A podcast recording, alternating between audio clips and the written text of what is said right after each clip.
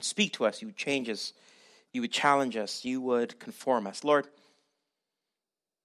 forgive us if we have become stagnant in our faith. Forgive us if we've become immovable in, in who we are. God, I thank you. You are a God of transformation, of, of this amazing ability that you have to come within our lives and take disorder and create order, to take chaos and to create peace. And I pray, Lord, that this morning, as we take a look at this next passage in Colossians, that we would ask ourselves Are we changed? Are we changing? Are we being changed by who you are? We ask all these things in Jesus' name. Amen. Well, good morning and welcome, and thanks so much for joining us. If you're visiting with us this morning, we want to say welcome and thank you so much for coming with us. We are continuing on a series that we started off last week, and we are going to uh, recap a little bit about what we're talking about. This morning, the series we started off is called Buffering, right? We said that buffering is this idea that there's so much coming at us, there's so much data, there's so much experiences, especially in the fall, that it's almost overwhelming, that we become frozen in, in our behaviors and in who we are. Let's recap what we talked about last week so we're all on the same page. Last week we said that the fall is this time of year when we come back from the summer and we just start, whether it's school or jobs or, or just our lives, we, eh, we almost go back to normal again. But it's almost the point where we kind of walk around with this buffering symbol above our head because so much is happening. And it's not about making decisions based upon what we think is valuable, what we think is true, but it's what we have capacity for, what we have time for. And that actually may be the wrong way to make decisions. We said that in this series, we want to answer three questions What are you becoming? Do you want that? And is there a better choice? See, I think that what's happened in our lives is that we have become, uh, we are becoming something, but we are not aware, we are not self aware of what that thing is that we are becoming. And the problem with that is that at the end of it, we are something that is something so um, bizarre to us like a decision seems small, but a decision is what kind of propels us forward, and it's a series of decisions which become our lives. And so this series is kind of talking a little bit about that. We looked at um, the first part of Colossians chapter 3, uh, verses 1 to 4, and the whole um, first four verses can be kind of summed up in this idea that Jesus is our real life like real life. Like what what is real life? And and, and are we becoming that? Are we moving towards that? Um, what's interesting is, is that oftentimes um, when we say when we set ourselves up goals whether it's in school or jobs or relationships you know we don't realize that we have to start deciding now before we can actually become something in the future. One of the things that I do when I do premarital counseling is I actually make the couples make up a budget. And the reasons I do that is because I ask the question, where do you want to be five years from now? Where do you want to be 10 years from now? Because wherever you want to be five years from now, wherever you want to be 10 years from now, you got to decide right now. Like you, you just can't. Like if you want to buy a house five years from now, well, this is the amount of money you got to set aside each month in order to have a deposit. If you want to be done your education, if you want to have a baby, if you want like whatever decisions you make in the future, you got to start changing behaviors now. And so what Paul says to us is that Jesus is our real life. Like, like whatever else we think about our lives, Jesus is our real life. And we wrapped up looking at John chapter 3, verse 6. And just so you know, I tend to use a, an NLT version, New Living Translation version, for the scriptures you'll see on the, on the screen there. Just kind of make you aware of that. And John chapter 3, verse 6, I love how the NLT says it. It says this Humans can reproduce only human life, but the Holy Spirit gives birth to the spiritual life. Well, there's lots of great things we can do in our human lives, and, and that's part of what makes us human. But God says that there's a different path, there's a different life, and that's the spiritual life. And that's the realm of the Holy Spirit. So this morning we're going to continue on with that series, but before we do that, I want to talk a little bit about the video you saw there. I have been just poring over, researching what is it, what like what makes people change? Right? Like what makes people change? Let me let me put it to you this way. When's the last time you went to a restaurant you've never been to before and allowed somebody else to order your meal? The response to that is probably never. Right? Often what happens is we, we get into routines. We, we want to go to our favorite places to eat. We want to get our things on the menu that we want, we know are going to be great. Now that's okay because obviously you're spending money on it and you don't want a terrible meal. But where's that adventurous part of us that says, you know what, I'm going to go somewhere I've never been before and I'm just going to order something off the menu to see what it's like? Well, we don't do that because we like routine, we like safety, we like to have this thing there. Well, what Jonathan Haidt does is he talks about this idea of change, and I've been reading over literature of change over the last like 30, 40 years and just seeing what, what's a consensus? How do people change? And Jonathan Haidt actually kind of identifies three areas in our lives that have to be in alignment for change to take place. He says, first of all, the writer is our rational brain, right? This is the part of us that says, hey, this is a good idea. This is a good decision. So I'm going to I'm going to make that decision. But he says the secondary part of change is the emotional part, right? The elephant is the emotional brain. The idea simply is that it's really our emotions that kind of make change more than actually our heads, right? And so he says that these two are, are coming together. He says there's a third option. This is what I, I kind of like what, uh, about his writing and, and how he's viewed things because there's a third part to change that has to happen, and that's environment. So let me put it to you this way. Um, over the years, I've had the opportunity to work with um, 12 uh, step programs and people with addictions. And it's taught me something in regards to how do people change. So, if you've ever uh, been in a 12 step program or, or, have been a part of somebody who's been a part of that community, what's really fascinating is you have a group of people in a room that all struggle with the same thing. Right? Whether it's alcohol or, or, or narcotics or behaviors, whatever it be, they all struggle with the same thing. And they sit there and they say, this is, this is what I struggle with. Now, what's interesting is, though, is that before these people can make changes in their lives, they have to kind of go through the first two, right? They acknowledge that, you know, I've hit rock bottom that this behavior has destroyed my life. You've never heard more moving a testimony if you've ever been to Alcoholics Anonymous when the person sits there and says, you know, I, you know, when I got into alcohol, like I, lost my marriage, I lost my job, my children don't speak to me. It's just, it's just this downward spiral in the behavior, and you're like, you cringe. But then they say something like this, and then I hit rock bottom. And then I decided to make some changes. And so they, their head says, okay, this is it. Like, I can't go any lower. And if I keep going this way, i will be dead. And then their heart goes, yeah, I, I, feel this. I need, to, I need to restore relationships, I need to restore that, right? But the third part is the environment. So, for example, you will hear them say things like this in the meeting that when I became sober, I lost all these friends because I could no longer be with these people because these people were a trigger for my addiction. They had to alter their environment in order for the change to actually be permanent. And they're actually what happens within these programs, and people may not realize this, is they will cut people out of their lives who will enable them, who will continue the addiction rather than help them fight against it. And Jonathan Haidt says that whatever change is, however you understand change in your life, that these three areas have to be aligned. The logical brain can, can get caught spinning its wheels, constantly searching for more information and trying to figure out the absolute best way to do something right? Cognitively, we say, like, this would be a great way to do something. This is how we make a right decision. But that's not the only part. The heart has to come in and saying, I feel this decision to be correct as well, too. I feel that this is what I need to do. But the third part, again, is the environment. So even if the rider and the elephant are on the same page and have the same end goal in mind, their success can easily be thwarted by incompatible environment. Now, the reason I want to start off with this idea of change is because however you, wherever you are in your life, whatever you are trying to accomplish, these three areas must be in alignment before you're actually able to change something about yourself. Which shows you why change is so difficult. Because we oftentimes, when we think about change, we only get one or two of these correct, and then we wonder why change actually doesn't take place.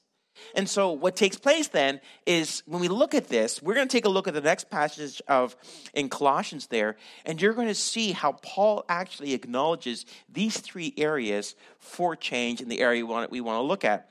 But before we do that, I want to ask you, I want to propose a question to you. Pretend God was invisible. Pretend God was invisible. Now, if all of you are in your right mind, you're thinking to yourself, um, God is invisible. And then, Pastor, if you've seen him, we have this great white jacket that lets you hug yourself all day long because I haven't seen God. Now, if we think that God is invisible, and the correct answer is He is, now look at the second part. The only way you would know that this unseen being is real is by the behavior of those who know, love, or follow Him. Let me put you this way. When I was in Bible college, we had this guy on our floor, and he had a girlfriend. Now, when I was in Bible college, this is the day before uh, the internet, cell phones, Facebook, all that. Yes, the ancient times, right? When, uh, when you know, somehow we survived without social media. And he kept talking about this girl that he was dating. And we started thinking on the floor, a bunch of guys started saying, I don't think she's real. I think he's making her up because she was so great. Like, you know, like she lifted his car and fixed his wheel and, and did his taxes and did brain surgery. Like, it was just basically, it was getting to the point where she seemed almost too good to be true. However, he acted as if she were real. And I remember one time this kind of this girl came and kind of flirty with him, and he was like, Whoa, I got a girlfriend back home. It's like, oh, okay. Well, this is behavior saying that she might be real. I remember one day when we were at, um, we had this mailbox area. So uh, those of us live on campus, we had these like little mailboxes where we get our mails from people who send it to us, and you know, some of us never got any mail, but that's a whole different therapy session. So, anyways, one day I was there and I was getting my mail, and he was to my left, and he let out this like like this this this this uh, excited whoop, like woo. I'm like I'm like I'm like what? And I look over and he has this envelope and it's pink. I, okay, feels kind of female. I don't know. It feels feels that way. It's like, who's that from? He's like, my girlfriend. I'm like, okay, here is tangible proof she's real.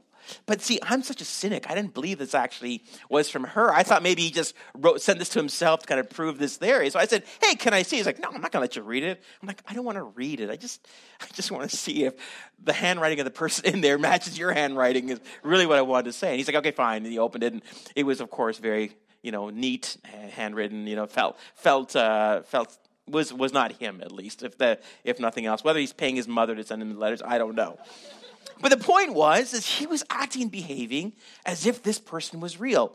And some of us were doubting it. Some of us were like, eh, right? And of course, she eventually did come to school. We did meet her, and that was the whole joke. And we did tell her we didn't think you were true and all that. And she says, I get that a lot. I'm like, what are you doing with this loser? Anyways, that's a whole different conversation. But the point is simply this. Yeah, wow, that just happened. Nobody tweet that, by the way. Okay, so the point is this if God is invisible, then the only way you know God to be true is in by the behaviors of those who love, follow, or know Him. Now, with that as a backdrop, let's take a look at Colossians because Paul is going to talk about this now. So, remember, the first part, the first, uh, first uh, one to four, was all about this idea of Jesus being your life. And we go, yes.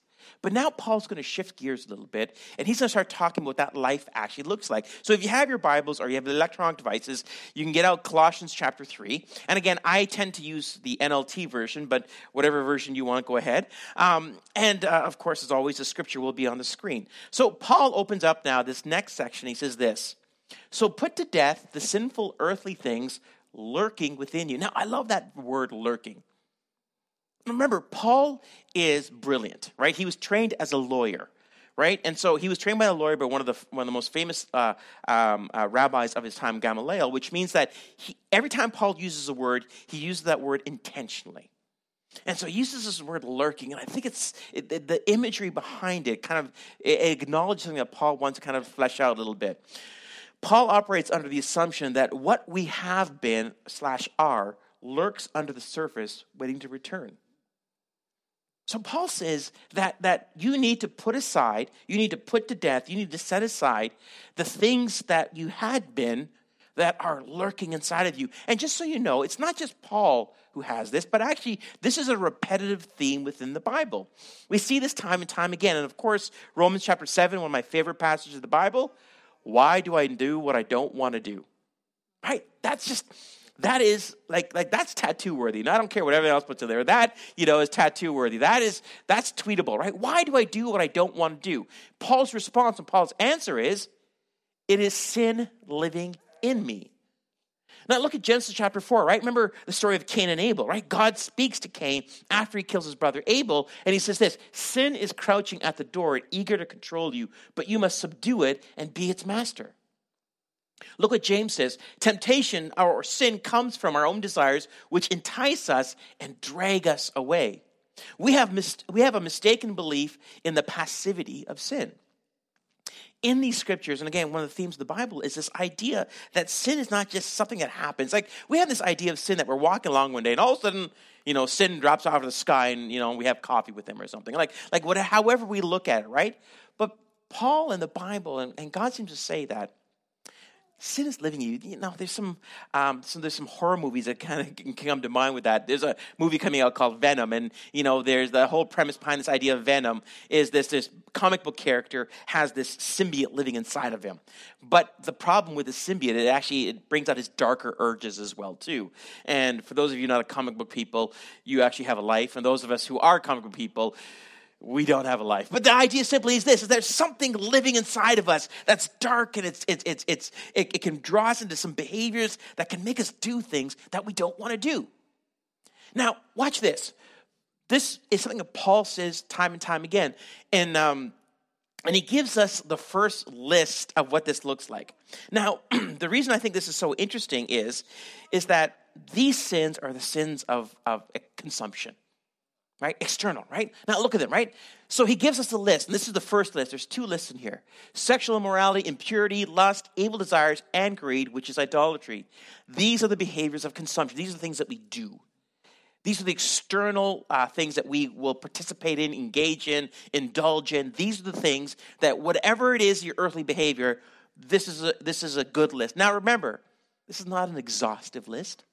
This is just an idea of saying, okay, these are the things that you do outside of you that can draw you away, that can pull you away from what God wants.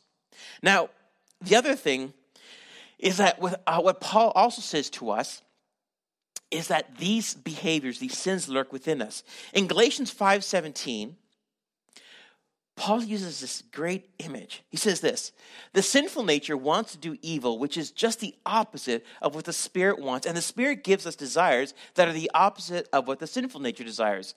These two forces are constantly fighting each other, so you are not free to carry out your good intentions.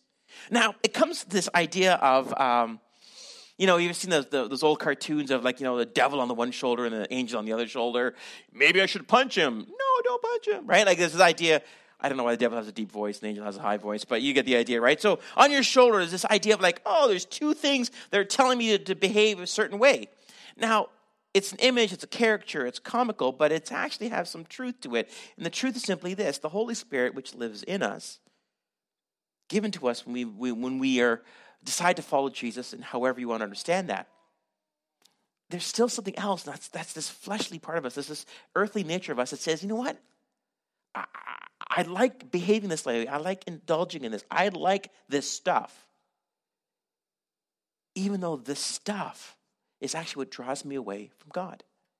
And so Paul says this constantly, this, this, this, this idea. And again, I don't know Paul, and we, we can make some conjectures about who he was as a person and his character, but what I think is, is that Paul lived this because it comes up in his writing uh, and, and, and kind of a repetitive theme. So I think Paul kind of feels that, you know, he's torn at times for decisions. He's torn at times with whatever. And again, we see some glimpses of this a thorn in my flesh, asked God to remove it three times, didn't. It's like, okay, Paul can actually be human sometimes, although he seems almost superhuman in, in many uh, times in Scripture. This part of it, Paul struggles with this part of him that's like, why do I not do what I want to do? Why do I do what I don't want to do? Right? And so Paul says it's because there's two things, there's two forces within us that kind of are leading us in different directions. Now look at verse 7. You used to walk in these ways in the life you once lived. Now, what I think is so interesting is, is that we is that God seems very concerned about how we behave. And so, what Paul uses the language here of past tense, right? So, um, oh, wait, sorry, did I go too far here? Uh, apologies, I got a little excited there. I got a little button happy. Um, okay, so we got that one there, all right. And of course, people listening to some podcast, like, what is he talking about? Um, did I miss verse 6? Okay, I must have missed verse 6. I must be on. Uh, oh, yeah, okay. Okay. All right, oh, good. All right, all right, okay, all right. We're good. So, Paul says, because of these behaviors, because of the way we act, I'm human, all right? I, I, I know, all right? So, Paul says, because of these behaviors, he uses this word wrath. Now, whenever we talk about this idea of wrath, something can come to mind. Whenever I talk to people, especially today in regards to Christianity, especially to the Bible, what they will say to me is, I don't like the Old Testament. Right? Someone even, even used the term one time I don't like the God of the Old Testament. He's too angry. He's too angry. He's too bloody, right? I, I, I, don't like this part of the Bible that talks about death and, and famine and, and all this and violence. Ah, I'm not like that. I like this Jesus guy, right? I, I, I like the I, I like this Jesus guy because he's cute and he's cuddly. Which, by the way, when you start reading Scripture, Jesus is anything but that. But that's the idea. People go, oh, I like this part. And so when Paul says, because of these, the wrath of God is coming, some of us can go, well, of course, angry God. Of course, wrath is coming because God's always angry. That's how I see him in, that's how I have in my mind, right? I've used this quote before, and um, I apologize for using it again. Uh, hashtag sorry, not sorry. But um, it's from John Stott. John Stott wrote this about this idea of the wrath of God. It's from his book, The Cross of Christ. And I think John Stott really captures this concept of the wrath of God in a way that I think helps us to clarify, right? Because oftentimes we think of God as angry just because, you know, we're nice people, we're good people. Why is God always angry? It's his fault, not mine. But what John Stott does is he connects God's wrath with what takes place. So look what it says here. The wrath of God is his steady, unrelenting, unremitting, uncompromising antagonism to evil in all its forms and manifestations. When we displace God's anger towards sin, what are we asking God to do? What are we asking him to overlook? Are we forgetting that sin is the cause of every form of brokenness on this planet and that in every sin there is a victim that cries out for justice?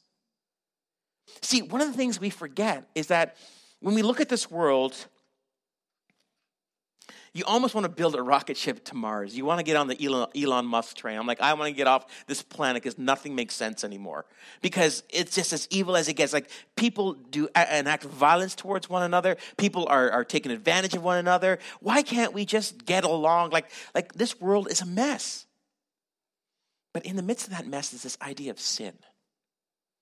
And in sin, people act and behave in ways towards other people that tear them down like you just got to look at your social media feed or, or news, and it's like um, there are, are, stories after story of people hurting, harming, uh, uh, in, in, in the most grotesque ways other people, and you sit to yourself, you sit to yourself going, why? But the part we forget about is in those actions, in those choices, in our free will, we hurt people, we harm people. And God's not okay with that. God is not okay with a person being enslaved or raped or murdered or uh, property taken away or being taken advantage of by rich and powerful. God is not okay with that. And if you think God is okay with that, you do not know God. And so when Paul says the wrath of God is coming because of these behaviors, what he's trying to make the connection is that you have a choice every day. And unfortunately, we choose to do horrible things to people, and we think that God's okay with that because we're good people, and we are not. And so, these behaviors that Paul says is that, listen, because of these, the wrath of God is coming. That, in other words, one day, sooner than we perhaps think sometimes, we will give account for the choices that we make. And nobody gets away with anything. No president, no prime minister, no politician, no CEO, no founder. The rich and the powerful will give account to God for their behaviors. That's God's wrath. It's, it's righteous, it's just, because this world is unjust and unrighteous. So Paul helps the church in Colossae to understand that these connections need to be made. Now look at verse 7. You used to walk in these ways in the life you once lived. You remember I said that beforehand? Right? So, what he's saying here is this is past tense. In other words, when you encounter Jesus, whether it's a week ago, a year ago, decades ago, something has meant to happen that whenever that point was, something should be changing in us. Now, perhaps you hear this morning, like, I don't know about this whole Jesus thing. I'm still figuring this whole faith thing. Absolutely. And let me say to you as an individual, perhaps you look at, at Christians and you say, well, they don't look any different than anybody else. They behave just like everybody else. And to that I say, I'm so sorry. That's not what was intended. And so, what Paul says is that this is meant to be in our past. This is meant to be past tense. And then Paul gives us the second list in verse 8. But now you must also rid yourselves of all such things as these anger, rage, malice, slander, and filthy language from your lips. These are the internal desires that make external experiences. So, the first list that Paul gave us was external consumption right? Pleasurable things that we indulge in. The second list is about internal. Now, the reason this is important is because Paul is trying to do something that we forget. He's trying to align external and internal. Now, watch this. We've talked about this a lot at UCC, but I'm going to make the assumption that some of you perhaps may not have heard that. At UCC, we talk about this idea of belief, right? And we always say at UCC, belief must precede behavior. But belief and behavior must be connected together. Here's the reason why. If you only look at behavior without belief, that's religion.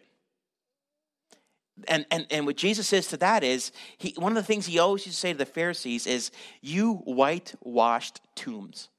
May not seem like the worst insult you've ever heard, but here's what Jesus is saying You're beautiful on the outside, but you are dead on the inside. Right? Whitewashed tombs. But the other part is, is what if you believe, but don't act any different than anybody else. That might just be called Canadian Christianity. Right? So, what Jesus says and what the Bible says, and what Paul's trying to say here is, is belief and behavior must be connected because they both balance out what's supposed to happen. Right? Both are balancing out what is meant to happen. So, you can believe all you want, but if you don't behave any different, I would say to you that perhaps you don't believe, you don't actually believe what you believe.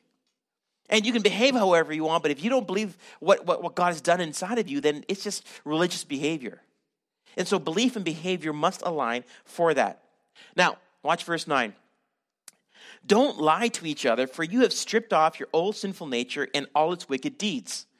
Our nature, what we were, our deeds, how we've behaved. Now, on September 2nd, we, we, we had a teaching here, and we kind of to launch off. It was, a, it was a long weekend, and some of you were here, some of you weren't. It's online if you didn't say it. But on September 2nd, I made a statement, and I'll just say it to you right now. The church in Canada, the church in Waterloo, the church in North America, Western Christianity, it's broken. Nobody wants to admit it, but this thing is not working. And here's the reason why we have buildings full of, uh, of Christians who don't look like Jesus. And it's almost as if we have this secret pact not to call out each other on it. It's like we, we've almost kind of said, you know what? It's fine. It's fine. We're okay with it. Right? We, don't, don't go crazy. The Bible's metaphor. It's mythological. It's meant to be something to look at, but it's like a fortune cookie. Crack it open when you want to, but just don't take it too seriously, right? Paul says this stop lying to each other. Just stop lying to each other. Just be honest. And honesty is not about, oh, I don't believe in God, I believe in God. But honesty is like, I'm broken, you're broken. And in a gracious, loving environment, we can be honest about that brokenness and not have to judge each other and not condemn one another.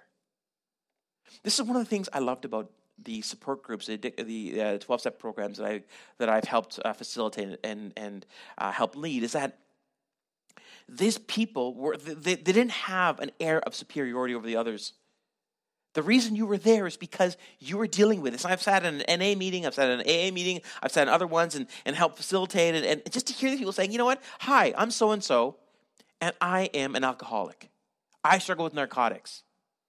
Wouldn't it be amazing at the beginning of every church service, we stand up saying, Hi, I'm Roger Stone. I'm the lead pastor of Uptown Community Church, and I'm a sinner. And that's what we all would do at the very beginning. Just a front end load that we're not perfect.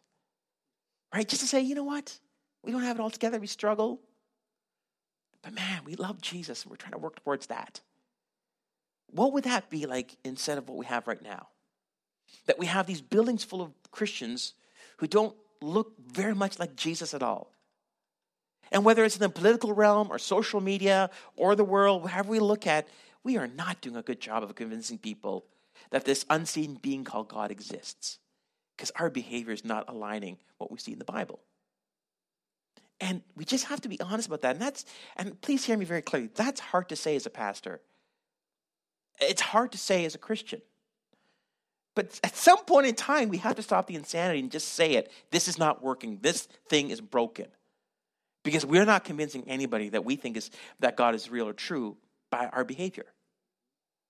And so we just have to be honest about that. And Paul says that itself. Don't lie to each other, for you have stripped off your old sinful nature and your wicked deeds. Nature, what we are, deeds, what we do. Belief and behavior. Right? These things, uh, these are things we, we take off and stripped off. Now, watch this. Because in verse 10, Paul gives us hope. Because up to this point in time, this has been pretty bleak.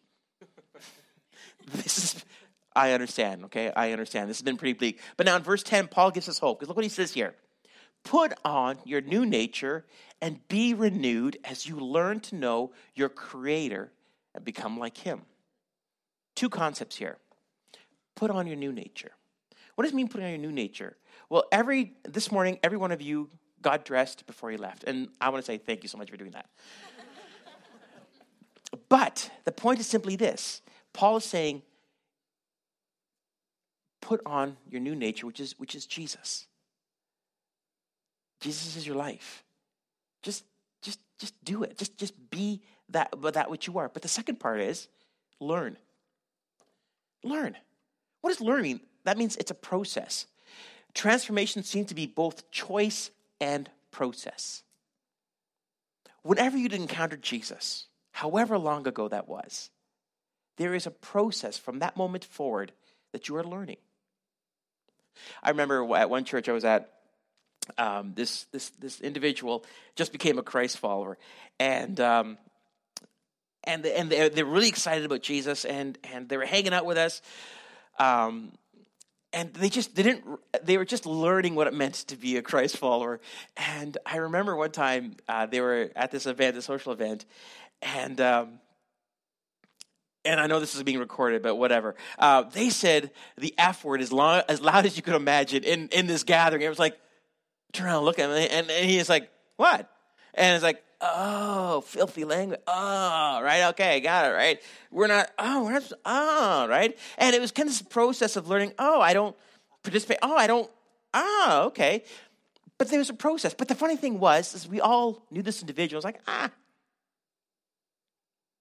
he'll get it. He'll learn, right? That, that's, that's the process. And the reason why I find so much solace in the fact that Paul uses the word learn is that we're not meant to, like when you become a Christ follower, you don't download all the stuff you need to know. You learn and you grow and you're like, ah, I get it. This is the process of sanctification. This is the process of becoming like Jesus. It's not instantaneous, it is lifelong. So whether you are uh, um, a Christian for like decades or weeks or minutes, you're in process. You're, you're in process. And so, what Paul gives us in verse 10 is that it's a choice. You must first choose, say, you know what, I, I, I love Jesus, I do, but I also get things so wrong. And so, if you could be gracious with me, I'll be gracious with you. We love Jesus, that's our nature. But now let's learn together.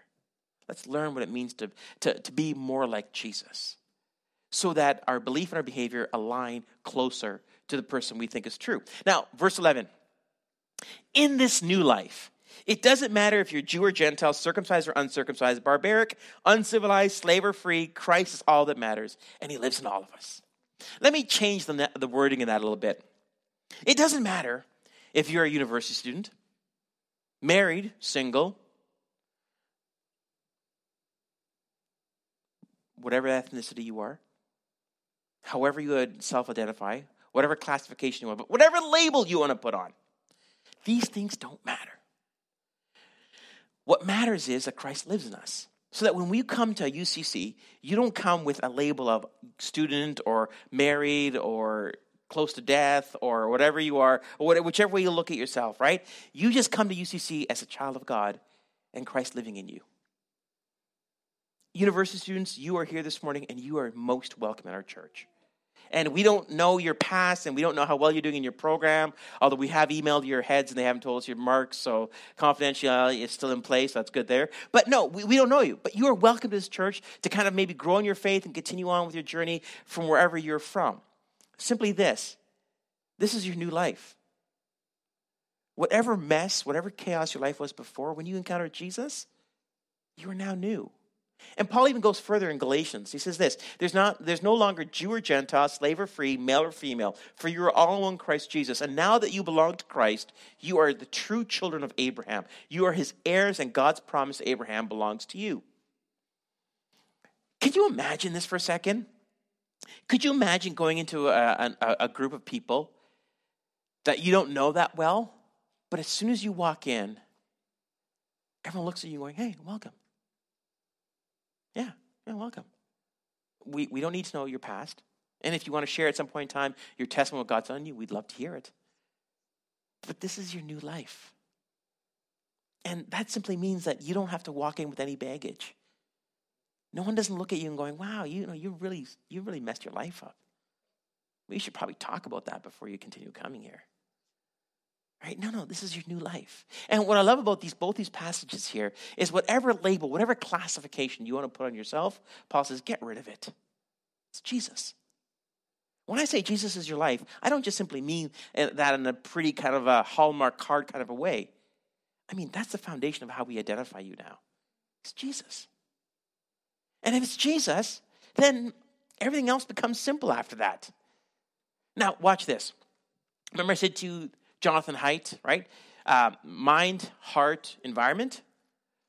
Paul sets that up, and spoiler alert, I'm going to use a verse from one we haven't studied yet in the first 17 verses. What does Paul say about the head? What does he say at the very beginning in verses 1 to 4? Think about the things of heaven. Think about the things of heaven.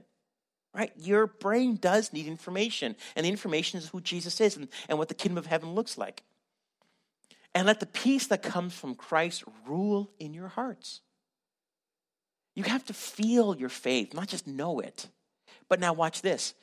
What's the path? And when Christ, and when Christ, who is your life, what's your path? It's Jesus. It's just Jesus. And that transformation, that that that that glorification, whatever, however, whatever terminology you want to apply to it, it's just simply Jesus. That's it. And so Change happens when these three things come together. You know that, that God loves you and that He's transforming you. You feel that love, right? We sang about it this morning, right? We sang about it, and, and I'm, I'm um, like I came from another worship service at Wellesley Community Church and came here, and it's like these two churches singing together these songs, and sometimes I just want to say to people, stop singing and just think about what you're saying. Just listen to the words for a second. We're saying some pretty incredible things. My chains are gone. What chains are those? The chains of sin, the chains of my behaviors, the chains of things that have me behind. They're gone now, and I'm set free. Fear no longer makes me do what I need to do. What and fear makes us do the stupidest things. Like these are the things we've been singing about. This is stuff that we get to feel here. But now what's the path? And when Christ, who is your life, and we're going to a look at this, we're going to take a look at this a little bit more next week. Sorry. Now let's go back to this question I asked at the very beginning. Pretend God was invisible. Then the only way you know God to be true is by the behavior of those who claim to know God through Jesus. That's the point of what Paul is trying to make to the church in Colossae, otherwise known as Colossians. However, you understand Jesus, however, you understand God and faith and all that, and we can talk about depth, we can talk about theology, we can talk about all these things. But at the end of the day, what he really means is this you act differently because you believe differently. What is wrong with the church in Waterloo, in Canada, in North America, Western Christianity, when we have disconnected those two things? When Christians act and behave in ways that, like, I don't know about you, but I find myself apologizing more than I ever have in my entire life about Christians. Like, whether it's politics, whether it's social media, whether it's just people. It's like, oh, I'm, I'm so, I'm so sorry. I'm so sorry. I'm sorry. I really, I just want to get a business card printed out. Like, I'm just, I'm sorry, and just like lots of scripture in the back. I'm so sorry. No, no, Christians should never have. No, no, they should say that. No, no, they shouldn't act that. No, no, that individual who, that, that's not. No, no, I'm so sorry. Like, I, I just like keep apologizing because we've done a really bad job of elevating Jesus and the behaviors of what Christ looks like and lining it up with what we've what we're doing. And if I can really be honest, I'm just as bad as everybody else because I am not perfect. not even close to being perfect. And so sometimes I have, I'm not, I'm not, I'm not apologizing for other people. I'm just flat out apologizing for myself. I'm so sorry. I'm sorry. I didn't mean to make that joke. I'm sorry. I didn't mean to. I'm, I'm just, I'm sorry. Because I, I myself need to figure this out. Now, watch this. Remember, I said to you that some people don't like the Old Testament because it seems so bloody and so violent, and other people go, you know what, I, I, I like Jesus, right? And, and, and our culture today, we talk about this idea of feeling God loves you and letting God know He loves us, and that's true. But when Jesus talks about people who follow Him, look what He says. There seems to be this idea with Jesus that what he is offering, what he is giving humanity, this idea of the gospel, is so valuable, so amazing, so transformative, that those who encounter it look at everything else in their life and use it in Ephesians chapter 4 garbage, right? My life before I met Jesus was garbage. That these, this unsurpassable riches, this thing, right? For a guy like Jesus who's all supposed to be cute and cuddly, he really seems kind of concerned about those who call themselves his followers, how they represent themselves in their behaviors in the world. Like, I think it's so interesting to me when time and time again, and again, these are just some examples. Like, you know, I could have filled many slides with uh, scripture about this, but Jesus seemed to say this, and it kind of boils down to this Those who follow me will kind of start looking like me. And at the beginning, it'll be rough around the edges and they'll be working through some things for sure. But just that trajectory up from there, little by little, every day, every month, every year, something more transformative. Remember, I said to you, how does how do we prove to the world that an invisible God exists? Well, Colossians chapter 1 actually tells us the answer to that. Christ is the visible image of the invisible God. Christ is the image, the visible image of the invisible God. We don't see Jesus now, but for a brief period of time, Jesus was on this planet. And people saw this Jesus we talk about. Now, those of us whose followers displaced thousands of years from this event, the only way you get to prove to the people in your class, people in your dorms, people in your work, people in your relationship with, that Jesus is true is how you behave. And that is both horrifying and glorifying. Because it just makes me remind myself that in the places that I go and the things that I do and the language that I use and, and the ways that I think myself, I'm representing Jesus. And I'm so glad that He's gracious. I'm so glad that He is merciful and compassionate. He is. You don't come to UCC and we don't have a list of things we want you to do. But I do want you to just absolutely stop and think to yourself, am I being transformed? And if I'm not, how do I get back on that path? How do I allow the Holy Spirit in my life to change and transform me? How do I look more like Jesus? Let's pray.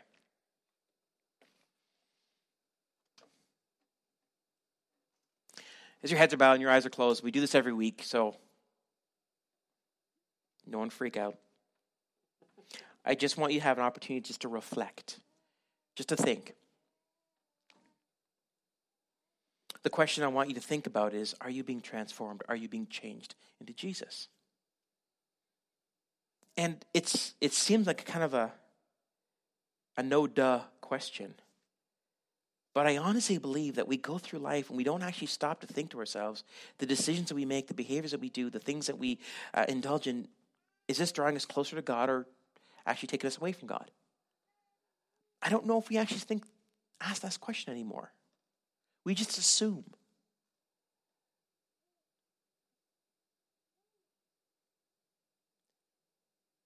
I want you to think about that. Because that's all God wants from us. That's all God has for us.